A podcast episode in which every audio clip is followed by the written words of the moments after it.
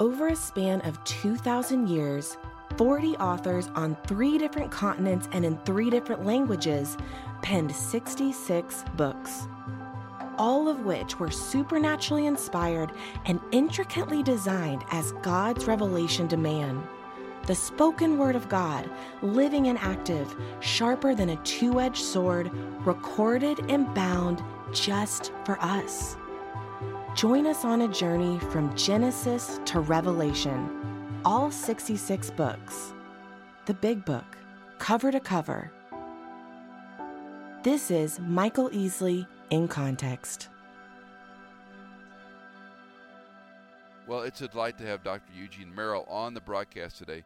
I first met Dr. Merrill during my time at Dallas Seminary, where he has been a professor from 1975 until he achieved the rank of Distinguished Professor of Old Testament in 2006. And after some transitions from the seminary in 2013, he is now the scholar in residence at the Criswell College. He continues in his 80s to be a prolific writer, a contributor to the Evangelical Theological Society, and is a, a go to individual when it comes to Old Testament, to Hebrew, to chronologies, and on and on. So it's a delight to have Dr. Merrill on the program today.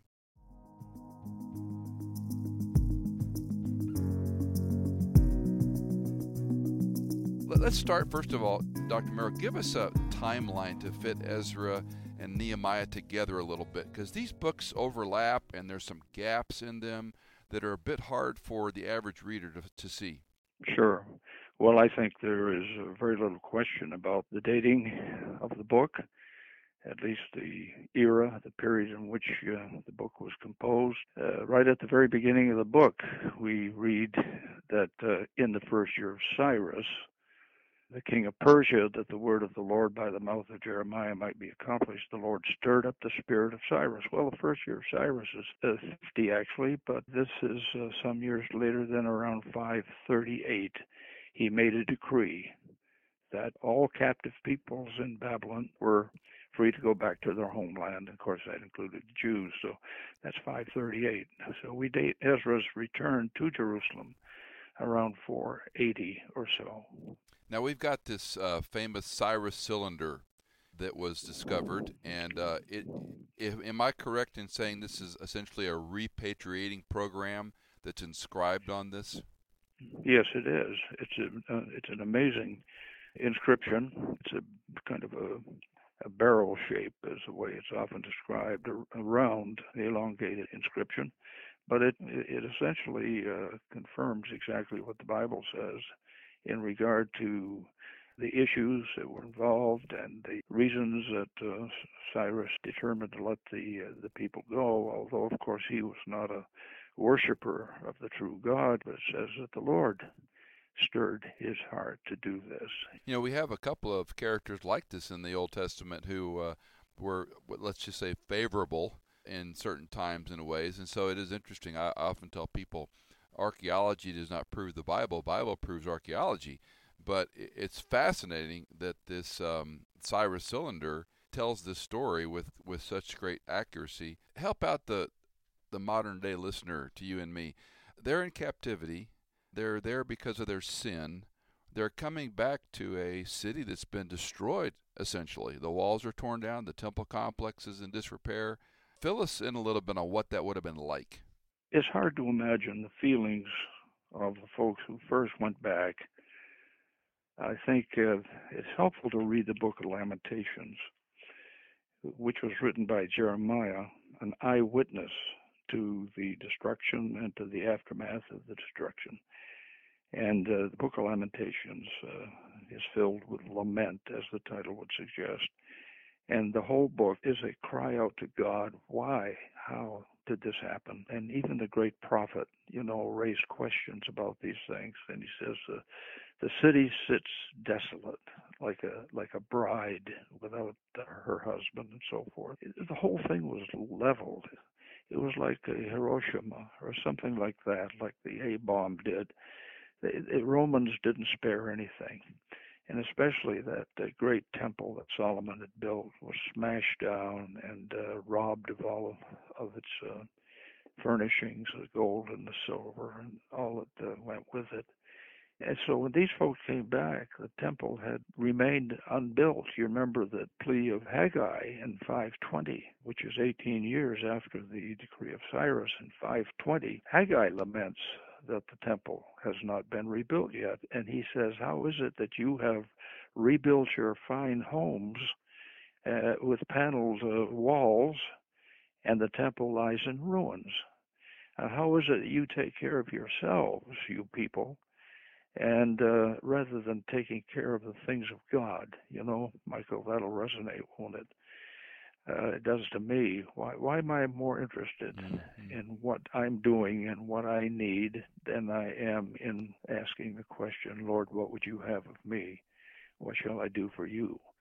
And uh, so it, it, it was a tragic thing to see. When you think of the time spans when they're displaced, they come back to a ruined city, which we've both been to Israel many times. I, I continue to lead groups there. And what you're seeing is just hard to envision of what it was like at the time when the temple complex was built.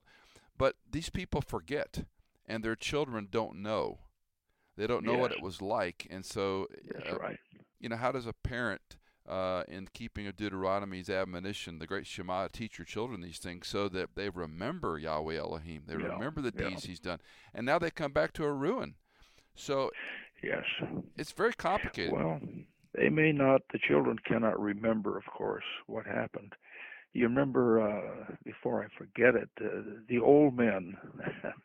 the old men are referred to also there in Haggai and Ezra when they saw they cried. Meager, the meager second temple that was being built, the yeah. foundations that were laid. They said, "Oh, this is nothing compared to the great temple right. that was here before." And so they remembered, they, they certainly remembered the glory of that temple those many years back. But the young people, you're right, the old people had to instruct them and teach them, it seems to me, as you say in Deuteronomy, where we have uh, the instruction to uh, teach our children lest they should forget what God has done. And so it seems to me that uh, a lot of education had to go on pretty quickly and a lot of pre information ahead of time before they ever left Babylon. Here's what you can expect. You know, they certainly were not ready for what they saw. And when they saw the second temple being built, which seemed at the beginning unworthy, as it were, compared to what had existed before, but nonetheless, uh, prophets stirred them up to do the work, and uh, and you remember that uh, says in Haggai that uh, the day would come when the glory of this temple, the splendor of this temple would outshine, mm. you know, everything that had preceded. Well, that I think is an eschatological right. passage suggesting that someday, someday, when the true temple of the Lord exists, whatever form it may take, there'll be nothing in the past that is comparable to it whatsoever. So just wait. God has still got things in the future that are better than anything in the past.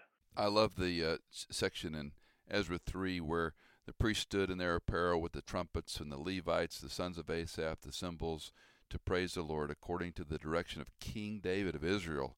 So they, they go back to that, and then That's it right. says they sang, praising and giving thanks to the Lord, saying, Yes. For he is good, and his loving kindness, chesed, is upon Israel forever. And all the people shouted, with a great shout when they praised the Lord, because the foundation of the house of the Lord was laid.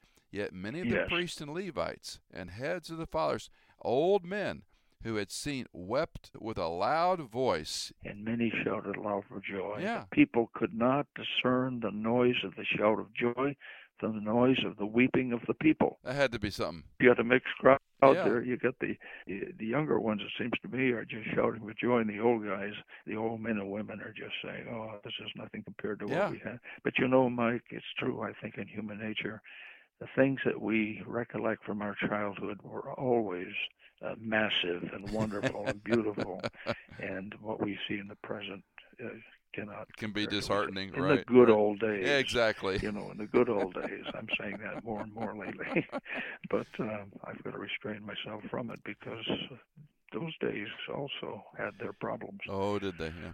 There's so much in the Bible about remembering I did a paper one time for a topic of uh, remembrance, uh, and I had to give up after a while because I had to narrow the scope considerably because the Bible is full of admonition to remember. But it makes a wonderful study. It's a great study, along with Don't Forget, which is the parallel. Remember and don't forget. So, hey, let's talk a little bit about Ezra 9 because when Ezra sees the sin of the people, he doesn't mince words and uh, he, comes out pretty hard against them uh, for their sin. Talk a little bit about Ezra 9. The people of Israel and the priests Levites have not separated themselves from the people of the lands, first of all. These are clergy, you see. The people of Israel and the priests and the Levites didn't separate themselves from the people of the land they did precisely what Deuteronomy says again in regard, I think, chapter 7, in regard to intermarriage and uh, what that will bring about. And um, and mentioned some of the other peoples with whom they uh, engaged in marriage. Canaanites, Hittites, Perizzites, Jebusites, Ammonites. Sounds like it sounds like Deuteronomy 7 all over again. Sounds like Exodus 34, where we have the instruction not to intermarry with the heathen, because inevitably to intermarry is to water down whatever conviction one might have to accommodate himself or herself to the to the mate to the partner. And uh, there's bound to be there's bound to be difficulty. They have taken of their daughters for themselves for their sons so that the holy seed have mingled themselves with the people of the land. This holy seed takes us back, doesn't it, to Abraham. All the way to Abraham, there was a seed that was transmitted down through Isaac and Jacob and Judah and onward to David and through the Old Testament period down into the time of the Lord Jesus Christ. That seed uh, the, the woman back in Genesis 3 uh, will crush the head of the serpent. Well, here they are. They are conveyors of that precious seed. It's been entrusted to them now. And what do they do? They mingle that seed with the seed of the unholy. That's that's why this is such a serious matter. Just not a matter of marrying the unbeliever. I mean that is that is Paul is very sharp on that one. But uh, the theological depth of what is said here is uh, is just amazing. It's the the holy seed. Think of it in those terms. Will that seed remain intact? If not, what will happen to messianic hope? Since Jesus is the promised seed in the final analysis, what would have happened? I, I wonder if, if Ezra and others of that generation probably understood that in the Abrahamic sense, that there's a transmission of the seed and it will ultimately result in the Messiah, the offspring of David, hundreds of times we find in the Psalms and other places where this line is uh, clearly drawn and magnified as a very important part of, of their Jewish faith. This is a great passage. It's one we have to face in everyday ministry, don't we? We're not suggesting, I wouldn't suggest that we that we are bearers of some holy seed or anything of the kind, but uh, the injunction is nonetheless the same. Be not unequally yoked together. And boy, that's hard these days. And it seems, you know, the tension of we need to hate our sin and see it as God sees it, but also, you know, we have the appeal to what Christ has done. First John one nine. If we confess our sins, He's faithful and righteous to forgive yes. us our sins and cleanse us yes. from all righteousness. So it's this ongoing tension, but it's so unpopular to, to call something sin today. Yes. And yes. Uh, and we're we're going to be in trouble if we say yes. that's sin. well, and, and and Mike, you know, the other side of that Yes, he called it sin, but look at verse 5.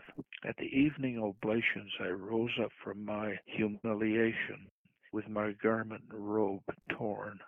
I fell on my knees, I spread out my hands unto Yahweh my God, and I said, O my God, I'm ashamed, and I blush to lift up my face to you, because our, not Mhm. there, our iniquities are increased over our head. Our guiltiness is grown up to the heavens. So when Ezra is condemning rightly, rightly, as you say, the sins of the people, he's honest enough to say, look, I'm part of the problem and I need to be part of the solution. He loves his people to the extent that he's willing to identify with them, even in their guilt, and sees himself as one of those who needs to be delivered from his sin also. Amen. I always appreciate that about the psalmist too, when uh, or Nehemiah, that their ownership of, hey, I'm one of these people. Give us two or three applicational takeaways when you think of the story of Ezra. I think in terms of persistence to the accomplishment of a mission, it was not an easy thing. You say you've led trips to Israel, so have I. It's been some years now. I've generally gone pretty much on my own in recent years, but uh, it's like herding cats, isn't it, to get people together Yes, the it terminal. and uh, so here we are with all our modern conveyances and ways of travel. Imagine in those days those thousands of people trying to organize them, trying to to to instruct them, to send messages to them. How did they do it? How did he accomplish it? Only to have them dig in their heels and refuse to go or want to go a different way. You know, somebody always has instructions about a way that's better than the way you want to go. And that must have been an overwhelming experience for Ezra to have to, to, to do this. And as we read the book carefully, we know it didn't happen all at once. Uh, he had a stop along the way where uh, it was necessary to recruit more priests. The numbers were not sufficient. And so many things had to be done before they ever got there. And uh, complaining and griping it reminds me, really, in a sense, of uh, the experience of the, the Exodus. And moving through the, the wilderness on the way to the land of promise, uh, they were going, uh, in that case, to the east, and Ezra now was going to the west. But it's the same kind of experience. But he finally got them there, and then he, he finds out that uh, those that are already there have been engaged in intermarriage. And I think I would want to quit, but I, I see persistence in this man. He's not going to stop until God has said, You have finished your work, you finished the job. I admire Ezra for that. Okay, so persistence. What's another one? Well, patience. He seems to be extremely patient with the people. He's a man of prayer, too. He knows that when things get to a certain point, he no longer has the resources that are required to carry on. And so we have several instances of uh, Ezra lifting up his heart to God in, uh, in, in prayer. Uh, his relationship with Nehemiah is very interesting, too. Nehemiah uh, clearly was a younger man, and uh, and they seem to they seem to work so well together, the priest and the governor as far as we can tell. I wish there were more in the scriptures to tell us about that connection, but what we do read seems to be uh, the nature of, of teamwork, of working together for the kingdom of God. Okay, so we have persistence, we have prayer. What else? You're looking for a third P, I bet, aren't you? well, I never did very well with those, but there's a plethora of um, of um, purity here too. I think the insistence on purity, the purity of the people. Well, just the intermarriages is an aspect of the seed, the messianic seed being polluted, and, and so the emphasis on, in Ezra, not surprisingly, since he was a priest, was on purity, not just in terms of the liturgy and that sort of thing, but purity of life and motive and and so forth. All right, final comment. If you were talking to uh, someone at your church or someone like me says, "Okay, Dr. Merrill, in in a few sentences, tell me what the story of Ezra is about." Well, Ezra was among the captives, first of all. We have no idea whether he had been taken captive himself or whether it had been his father, grandfather, or somebody, but we know he was one of the captives in in the city of Babylon. And this uh, captivity, There were three of them actually, but the final one of 586 BC, I think it's unlikely that Ezra was part of that because uh, he would not have been that old to have been taken at that time. But anyway, Ezra, his heart was in Jerusalem, whether his body was there or not. Mm. And God had called him. God had called him to be a leader, to bring reformation, to bring restoration, to bring repentance of the people in their preparation to go back. If they're going to be the people of God, they don't become the people of God just by being in Jerusalem. They must be the people of God en route to Jerusalem. And they must be uh, a pure people and obedient to Torah. They must follow the plan and the will of God for the nation, for the people. And so uh, Ezra then leads this movement around 458 BC. They arrive in Jerusalem. Ezra sees the condition of things, uh, and his heart is stirred and moved to start the rebuilding process right off. So he constructs a wall of some sort. It's found out later that that wall was breached and broken down, and and Nehemiah was aware of that and uh, came when he came in the 440s BC. He noted that, but Ezra did the best he could with the people that he had with him. But foremost in his mind was not the building of walls or houses or even the temple.